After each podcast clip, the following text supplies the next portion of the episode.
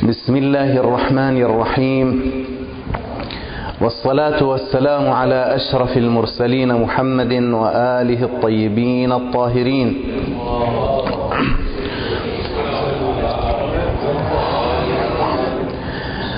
واللعنة الدائمة على أعدائهم أجمعين من الآن إلى قيام يوم الدين. قال الله العظيم في كتابه الكريم بسم الله الرحمن الرحيم. وإذا الوحوش حشرت آمنا بالله صدق الله العلي العظيم. الآية تتكلم عن مسألة طالما بحثها الفقهاء من جهة وعلماء الكلام من جهة والفلاسفة من جهة ثالثة والناس أيضا لأنهم يتساءلون ما معنى حشر الوحوش. الله سبحانه وتعالى حينما يحشر الخلق العقلاء فإنه لغرض يحشرهم. لأنهم في هذه الدنيا إذا لم يجدوا عقابا صارما ينتظرهم أو ثوابا جزيلا في طريقهم فإنهم لا يهتمون لا يكترثون. ولكن هذا الأمر كيف يمكن تصوره في الوحوش؟ وإذا الوحوش حشرت وما من دابة في الأرض في آية أخرى وما من دابة في الأرض ولا طائر يطير بجناحيه إلا أمم أمثالكم ما فرطنا في الكتاب من شيء ثم إلى ربهم يحشرون. هناك بعض المسائل تدل عليها الروايات. القرآن الكريم معرض تقريبا عنها عازف عن ذكرها. ولكنها ولكن هذه المسألة القرآن الكريم يتعرض إلى ذكرها في أكثر من آية. وإذا الوحوش حشرت. كيف يمكن استساغة استساغة أن تحشر عجماوات بهماوات في الآخرة؟ هل يراد منها العقاب؟ العقاب على ماذا؟ إذا كانت من أجل العقاب من أجل أنها افترست مثلا أو أكلت فإن الله سبحانه هو الذي وزع فيها هذه الغريزة لأجل البقاء. وقد أعطى الإنسان جميع ما في الكون سخره له فهو يذبح ويأكل. فهل على هذا الذبح أيضا في الآخرة يجازى ويعاقب مع أنه أكل أخذ هذا الخروف وهذه البقرة وهذه البدنة وذبحها وأكلها. هذه الدجاج إنما تربى للإنسان من أجل الذبح والأكل. وبقية مشتقاتها أيضا للأكل. فهل في هذا عدوان تجاوز حتى يعاقب حتى يحاسب عليه هذا الحيوان وإذا الوحوش حشرت. هذه مجموعة من التساؤلات بل والشبهات التي تطرح في أفياء هذه الآية الكريمة. نحاول اليوم إن شاء الله أن نتوقف عند عقل الحيوان. هل له عقل؟ وحسابه أو حسابه إذا كان له حساب في الآخرة وما هو المقصود منه. هل يتناسب مع العدل الإلهي مع العقل يقبله العقل أم لا؟ أولا حتى ربما بعد ذلك حينما ندخل في البحث ننسى هذه المسائل نشير إليها مجرد إشارة.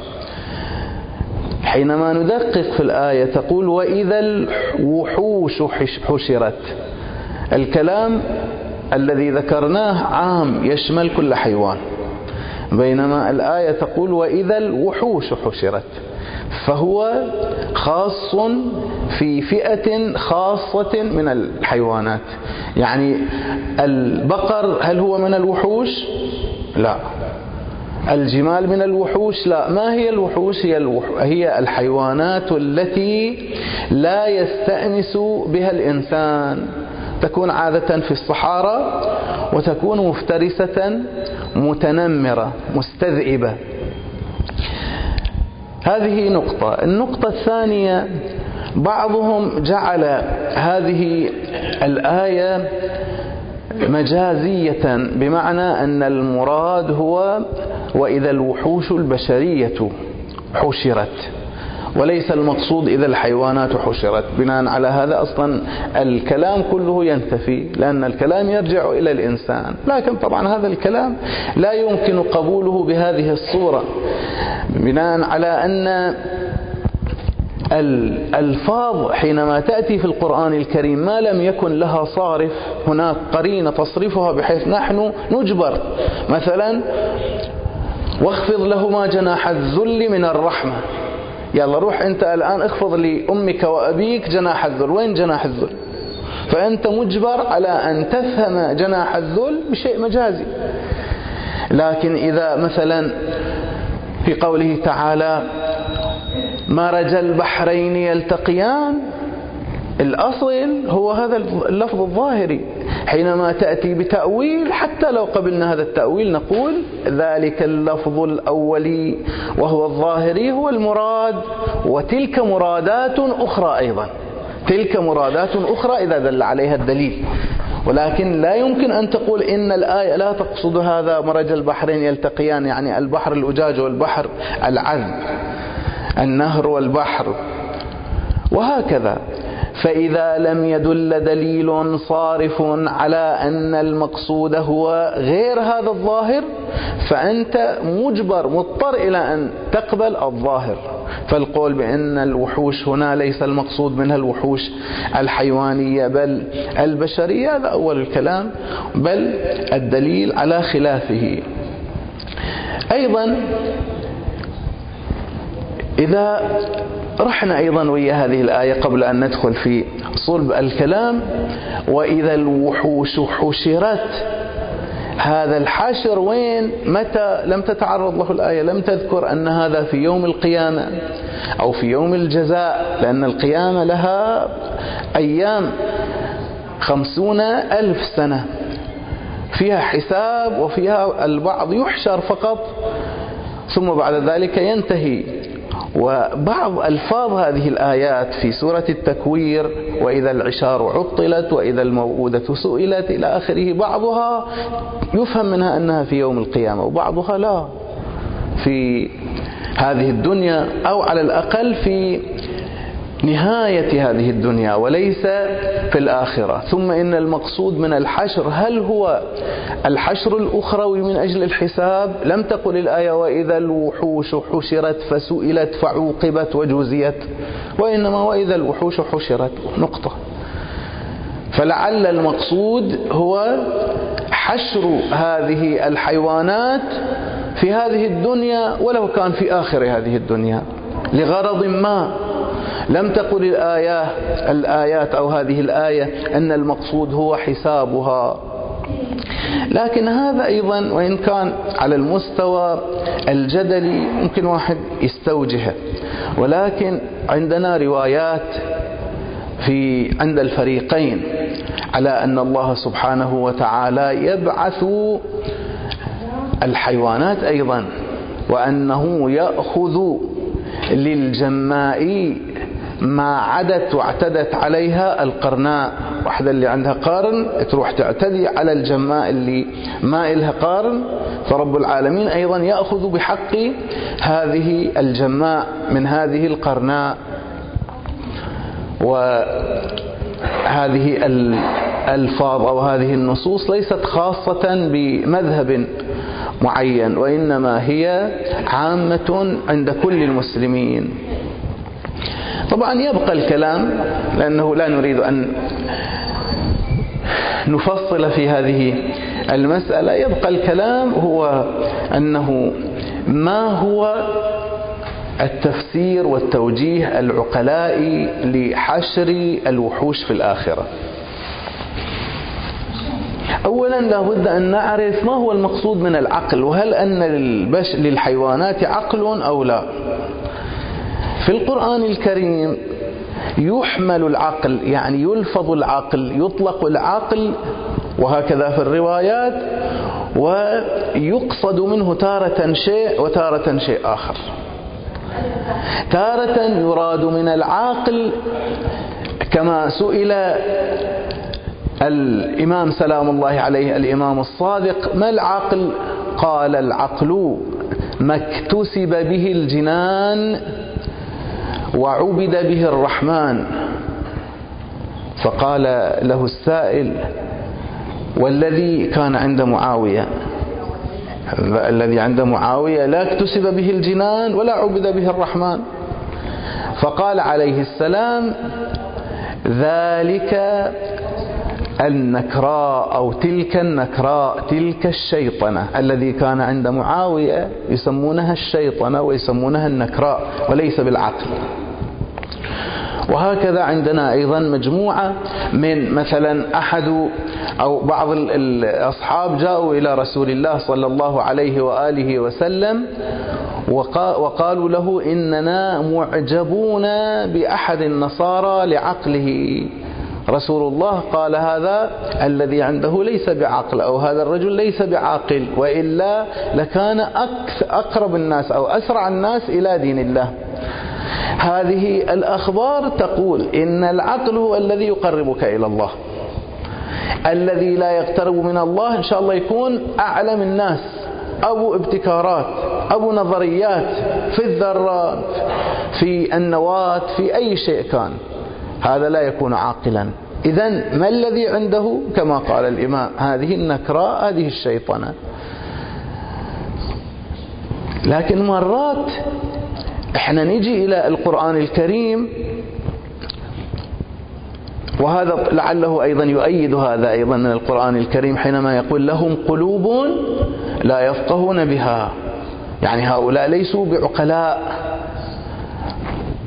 ولكن هناك بعض الآيات وبعض الروايات أيضا عن آل البيت صلوات الله وسلامه عليهم تبين أن الكائنات كلها كان عندها عقل. مو كانت بل هي لحد الآن عنده عقل. يعني سليمان سلام الله عليه حينما قال علمنا منطق الطير. يعني الطير لم يكن عديم اللغة وعديم المنطق لكن لأن الله سبحانه وتعالى أراد المعجزة والكرامة لسليمان جعل هذا الطير مثلا يتكلم وجعل مثلا هذه العصفورة تتكلم الهدهد يتكلم الحشرة النملة تتكلم حتى يعطي ميزة إلى سليمان. هذا في الواقع لا يصح أن يطلق ويقال ماذا؟ علمنا منطق الطير. لا يمكن أن يقال ذاك الحين أن سليمان جعله الله قدره ليخاطب بعض الحشرات. وإن كانت هذه الحشرات أو الحيوانات لا تتكلم في الأصل. لكن الله سبحانه وتعالى أعطاه هذه الكرامة. الآيات وظاهرها في القرآن الكريم وهكذا الروايات لا تشير إلى حقائق موجودة في هذه التي نسميها العجماوات. يعني مثلا الله سبحانه وتعالى في القرآن الكريم يقول إن هم إلا كالأنعام بل هم أضل. يعني من حيث أنهم ماذا؟ بل لا يفقهون. أنهم لا يفقهون كالعجماوات. يعني العجماوات ماذا؟ لا تفقه ولا تعقل.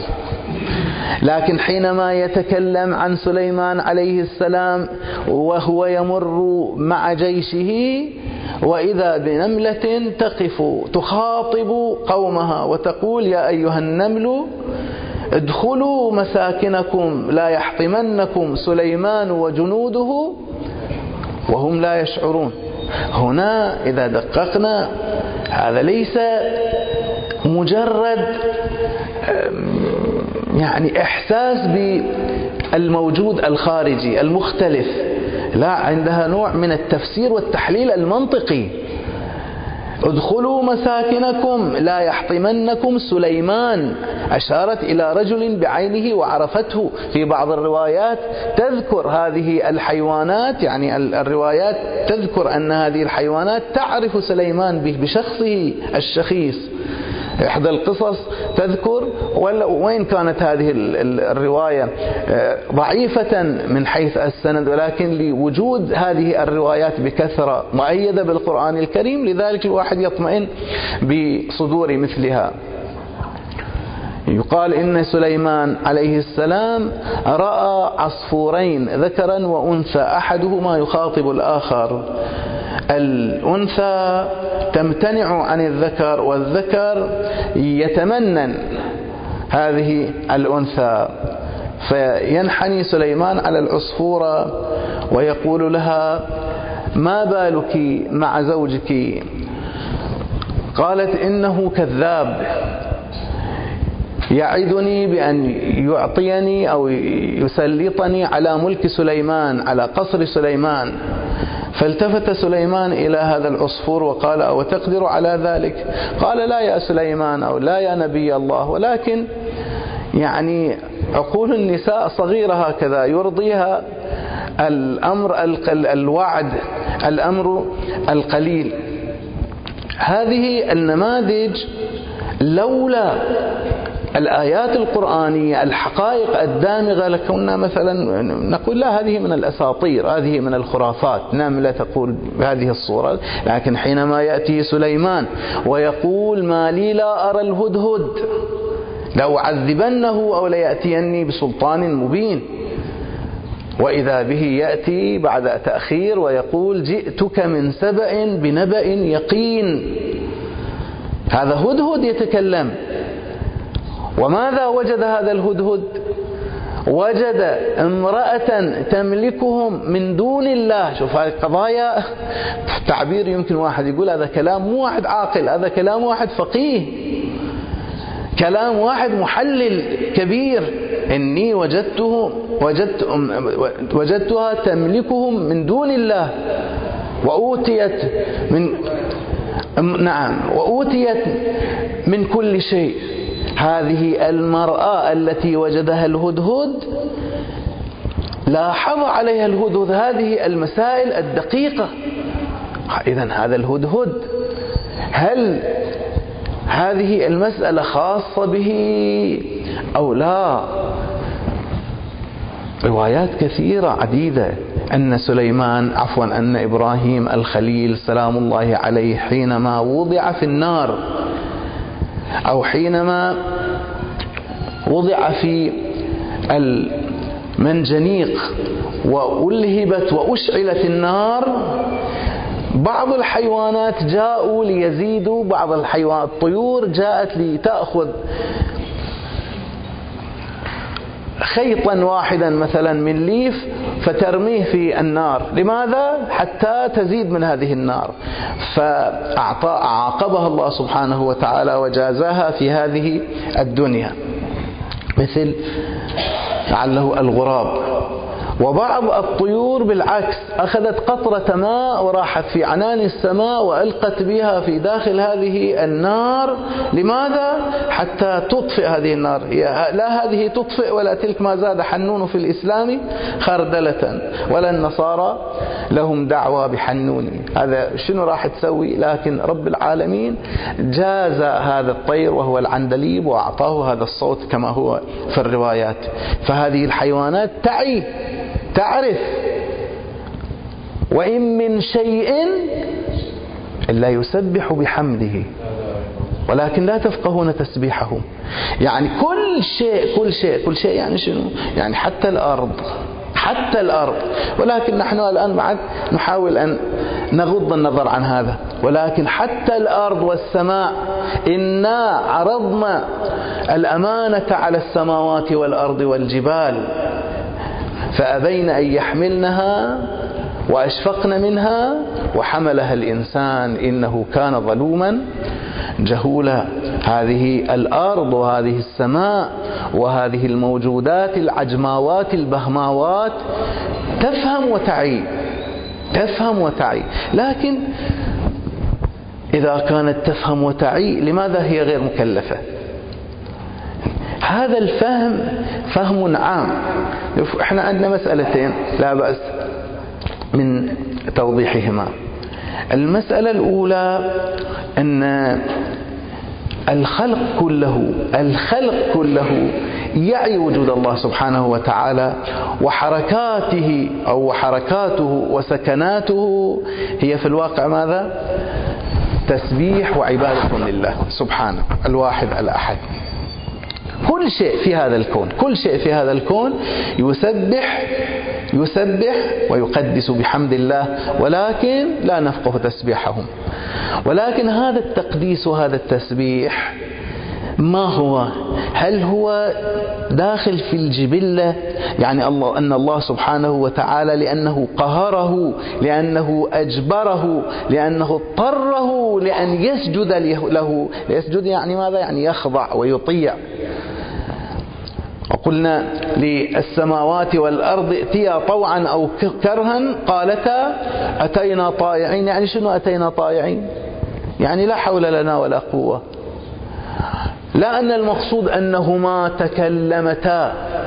لا المقصود أنهما مجبرتان على الطاعة. فكل شيء فكل شيء هو في الواقع يسبح بحمد الله. ولكن تسبيحه يعني إذعانه. تسبيحه يعني قهره أو مقهوريته لله سبحانه وتعالى. هذا في درجة. طبعا هناك أيضا بعض الألفاظ يستشف منها لا أكثر من هذه الدرجة. المسألة الثانية التي نحب أيضا أن نشير إليها هنا أن هذه الموجودات المتحركة التي نسميها نحن بالحيوانات. بعض العلماء حينما جاءوا إلى حركاتها وإلى لغاتها وإلى معاشها قالوا إن لها لغات ولكنها لغات آلية ولكنها لغات إشارية. يعني مثلا أن هذا الطير مجبول على أن يأتي فيصدر بعض الأصوات لكن هذه الأصوات هو ما يدري بها هو ما يعرفها. مثل ما قالوا أن بعض الأسماك تكون مثلا في نهر النيل ولكنها في فترة التكاثر يعني وهي صغار تسافر مشوارا طويلا تروح للبحر المتوسط وبعدين تروح للمحيط الأطلسي وبعدين توصل إلى أمريكا هناك. فتتكاثر. ثم بعد ذلك يمكن أن ترجع أو لا ترجع. من الذي علمها؟ هذه حالة مغروزة فيها غريزة. هي ما تعرف. هي ما تعرف. بعض الطيور يبني لنفسه ثم بعد فترة يقوم يبني لأولاده. هذه الأبنية التي يبنيها في الواقع هو يخنق ويميت بها نفسه. هو بعدها يموت لكن الذي يبنيه يقوم ابنه فرخه ليستفيد منه. ثم بعد ذلك تتكرر هذه القصة. النحل مثلا الملكة تقوم ببعض الأعمال لكنها في جبلتها لكنها في غريزتها. هي ما تعرف هذه القضايا. وإذ أوحى ربك إلى النحل. الله سبحانه وتعالى جعل هذه الغريزة في النحل وفي الطير وفي الحيوان فقام أو فيقوم بهذه الحركات وهذه الأعمال. لكنه لو سئل لماذا تفعل؟ يقول أنا لا أعلم. أنا لا أدري. هذا ما يقوله العلماء كما تابعنا و يعني اطلعنا على تقارير متعددة في هذا المجال. أن الحركات التي تصدرها الحيوانات ليست لغة وإنما هي نسميها لغة مجازا لغة إشارية فتتعامل فيما بينها. وعلى هذا يقيسون جميع الحركات. لكن هذا لا يمكن أن ينسجم مع ما يذكره القرآن الكريم. إذا إحنا دققنا في الآيات القرآنية ما تقول هذا الكلام. إذا دققنا في الروايات التي مثلا يأتي الأسد يقصد الإمام الباقر عليه السلام فيقف فيسأله مسائل عن حياته أو حينما تأتي هذه الغزالة فتبصبص بذيلها بذنبها على الإمام الرضا سلام الله عليه فتسأله عن أو تسأله أن يخلصها يخلص ابنتها من ذلك الصياد. هذه ليست لا هي تعرف. الآن نحن مثلا حينما نرى بعض الحيوانات مثل الدلفين مثل الحوت لها أصوات. والآن سهل جدا واحد يقدر يدخل على اليوتيوب يسمع أصوات النمل.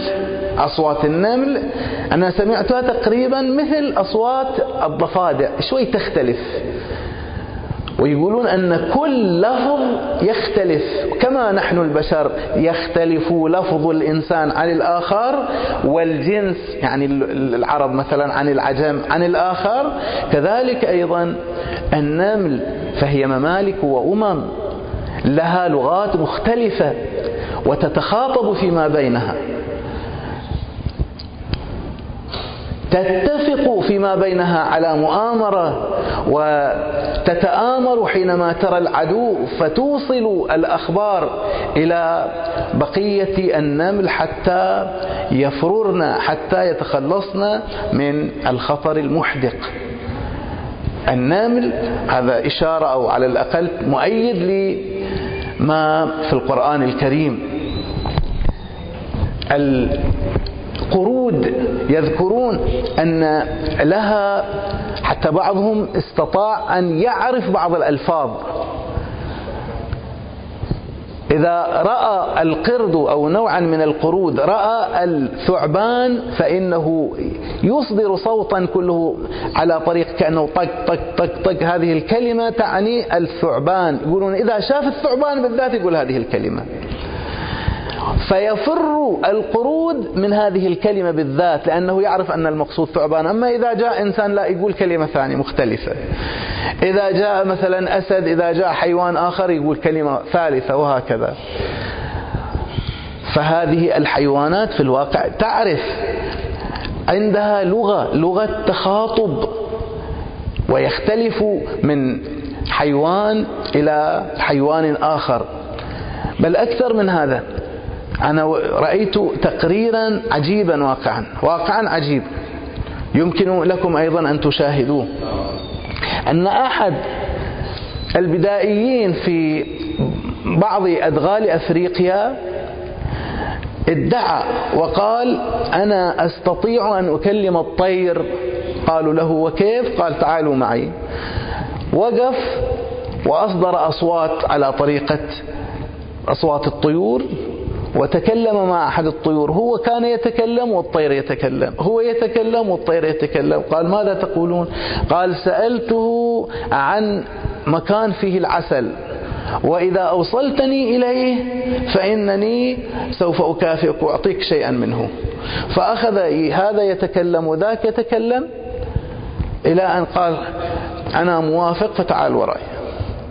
فراح إلى مكان وهذا عدة أميال وهذا يروح وراه إلى أن كل مرة يقف على مثلا غصن شجرة يصدر صوتا أيضا ويريد يروح إلى آه، غصن آخر شجرة أخرى وهذا يروح وراه إلى أن وصل إلى مكان أشار بمنقاره إلى مكان وسكت. فراح هذا وهذا مصور. يمكن الإخوان أيضا أن يطالعوا ويشاهدوا. فراح وإذا فعلا مكان فيه هذا العسل واستخرجوا. وأعطوا شيئا خلوا على زج الرمح وجاء الطير وأخذ ينقر فيه ويأكل. هذا اللي يصيد الطيور ويزعج بقولتنا إحنا. يحاول أن يقلد. أنا ما أدري هذا يعرف هذا الصوت أو لا يعرف هذا الصوت. لكن ليس من البعيد أن هذه الكلمة التي يكررها الصياد ممكن تكون هو لقف كلمة عند هذا الطير. ذلك الطير صار يفهم هذه أو على حال يتعامل معها. وإن كان هذا الصياد لا يعرف معنى هذه الكلمة. إذا الحيوانات هذه لها لغة. تعال في شيء يسمونه منطق اللغة. انت اللغة الآلية الإشارية معناها أنه أنت تتحرك بدون قصد. لكن مثلا حينما يأتي الهدهد ويقول هذا الكلام العميق المحلل التحليلي هذا فيه ماذا؟ فيه إخبارات. حينما يتكلم هذا الطير مع ذلك الطير وهذا الغزال مع ذلك الغزال وهذا الأسد مع ذلك الأسد فإن هذا الكلام الذي يقوله هو ماذا؟ ما هو الكلام؟ الكلام هو جمل والجمل معناها كار. ولذلك يقولون اللي في الذهن هو لغة ولكن فكرية واللي في اللسان هو فكر ولكن لفظي. هذا في الواقع وجود آخر لللفظ وهذا في الواقع أيضا وجود آخر لماذا؟ للفكر فلذلك هذا الطير أو هذا الحيوان حينما يقوم بهذه الجمل وفي الواقع أعطى استدلالا حينما يقول مثلا في المكان الفلاني يوجد الشيء الفلاني هذا معناه أنك تعرف الشيء الفلاني وتعرف الشيء الفلاني وتعرف النسبة بينهما وتربط هذا بهذا بنسبة معينة. وهذه لا يمكن حتى لو في أدنى مستوياتها لا يمكن أن تحصل إلا مع وجود العقل. إلا مع وجود العقل. لذلك إحنا مرات نقول مثلا إن هذا الرجال مجنون. هذا الرجال مجنون. ولكن في نفس الوقت حين نراه مثلا يتكلم بالفصحى هذا شلون مجنون يعرف فصحى؟ تقول ها هذا الجنون في جانب المخ له جوانب متعددة. أنا بنفسي رأيت مجنونا في إيران ولكن يتكلم بالفصحى الفارسية. أنت الآن تروح تحضر أربع سنوات خمس سنوات في جامعة في معهد حتى ماذا؟ حتى تتقن لغة حتى تعرف لغة. السيطرة والهيمنة عليها تحتاج يقول هذا مجنون مفروض ما يعرف. كيف عرف؟ لابد أن يكون عنده حواس ويقدر يربط بين هذا وبين هذا. كيف تربط بين المبتدأ والخبر؟ كيف تربط بين المبتدأ والحال؟ كيف تربط بين الفاعل والمفعول؟ وهذه تحتاج إلى فطنة تحتاج إلى قوة مدبرة. عند هذا ماذا؟ عند هذا الحيوان.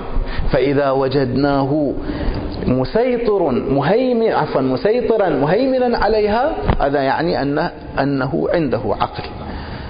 ولكن طبعا العقل بدرجات. عندنا عدة درجات للعقل. في عقل يسمونه عقل بالقوة وعقل بالفعل وعقل بالملكة. عقل بالقوة هذا الطفل هو في الواقع عاقل. الطفل ولو كان في عمر السنة في عمر ستة أشهر. تشوفه يتعامل ويتحرك وفق ميزان بعض القضايا بعد ما واصل لها لكن في بعض القضايا أدركها. الآن مثلا أبو سنة روح أعطيه النار يحرق نفسه بها؟ لا. ولكن مثل ما حصل لموسى عليه السلام في البداية حينما جاءوا له بالتمرة والجمرة لم يفرق بينهما. جاء جبرائيل عليه السلام وأخذ يده ووضعه على وضعها على الجمرة ووضعها في فمه. فصار مؤوف اللسان. لكن بعد أن يصير سنة وسنتين وثلاث لا بعد.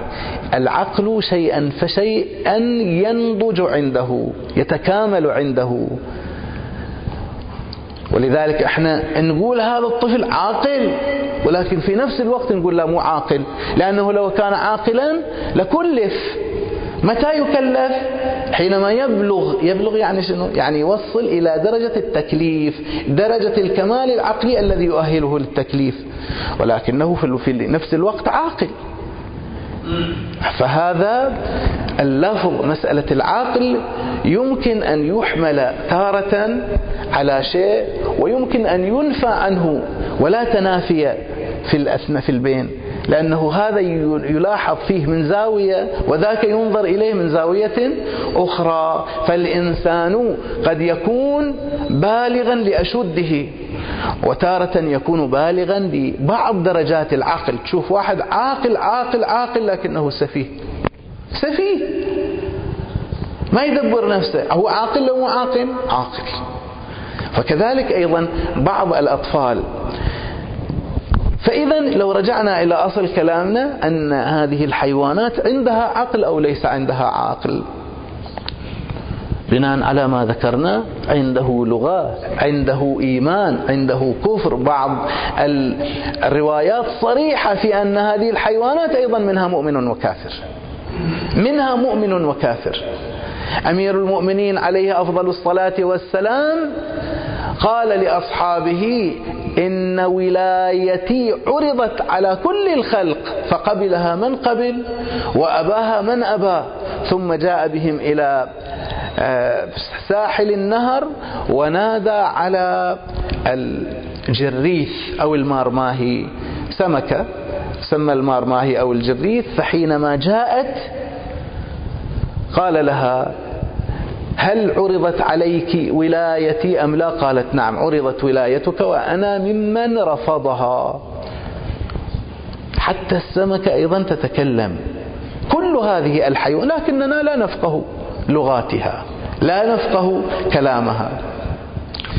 زين يقول الآن إحنا سلمنا هذا الكلام اللي تقوله أنت أن الحيوان عنده عقل. وانت تقول الطفل أيضا عنده عقل لكن نشوف الطفل هذا مو معاقب مو محاسب. الطفل غير محاسب. الطفل تشوفه أيضا يفهم وما يفهم يتكلم يعني بناء على الكلام اللي ذكرته كل هذا يجي حتى في الطفل الطفل غير محاسب غير معاقب.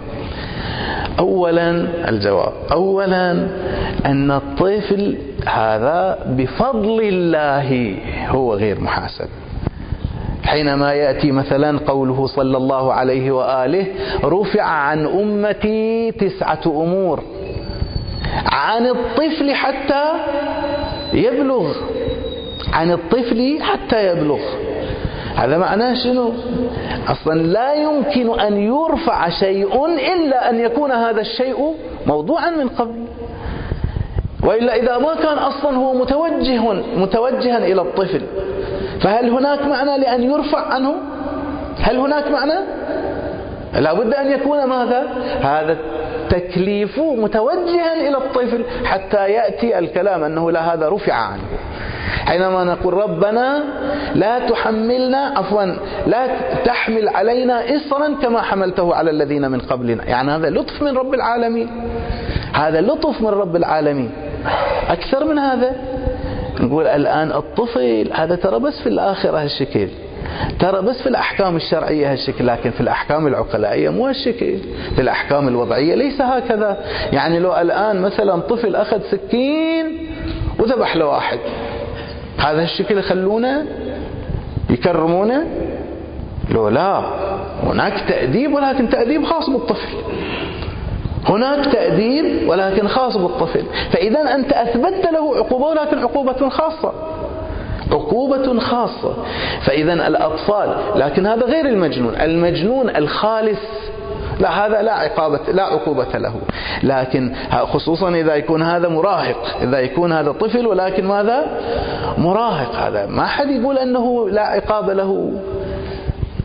لا لابد من عقوبة. ولذلك الأب أنا عندنا في الإسلام يقول الأطفال إلى سبع شو تسوي فيهم؟ تدللهم. وإلى سبع الثانية شو تسوي؟ تأدبهم. وعندنا عندنا في بعض الروايات أنه يضرب على الصلاة. يضرب على تقول الطفل هذا ما يفهم هذا كذا لا مو يضرب يعني في حدود معينة. والسبع الثالثة لا تؤمره أو تستأمره أو تستشيره أو تستوزره على حسب اختلاف الروايات. فإذا الطفل يؤدب أيضا. يؤدب يعني مع أنه ليس مكلفا العقل مو كامل عنده لكن هذا العقل أيضا له حساب. ثم فوق هذا إن شاء الله قربنا نخلص أن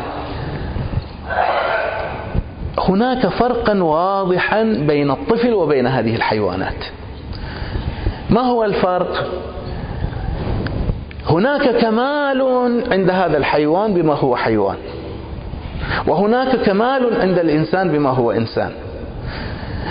فالطفل قياسا إلى هذا الكمال هو شنو؟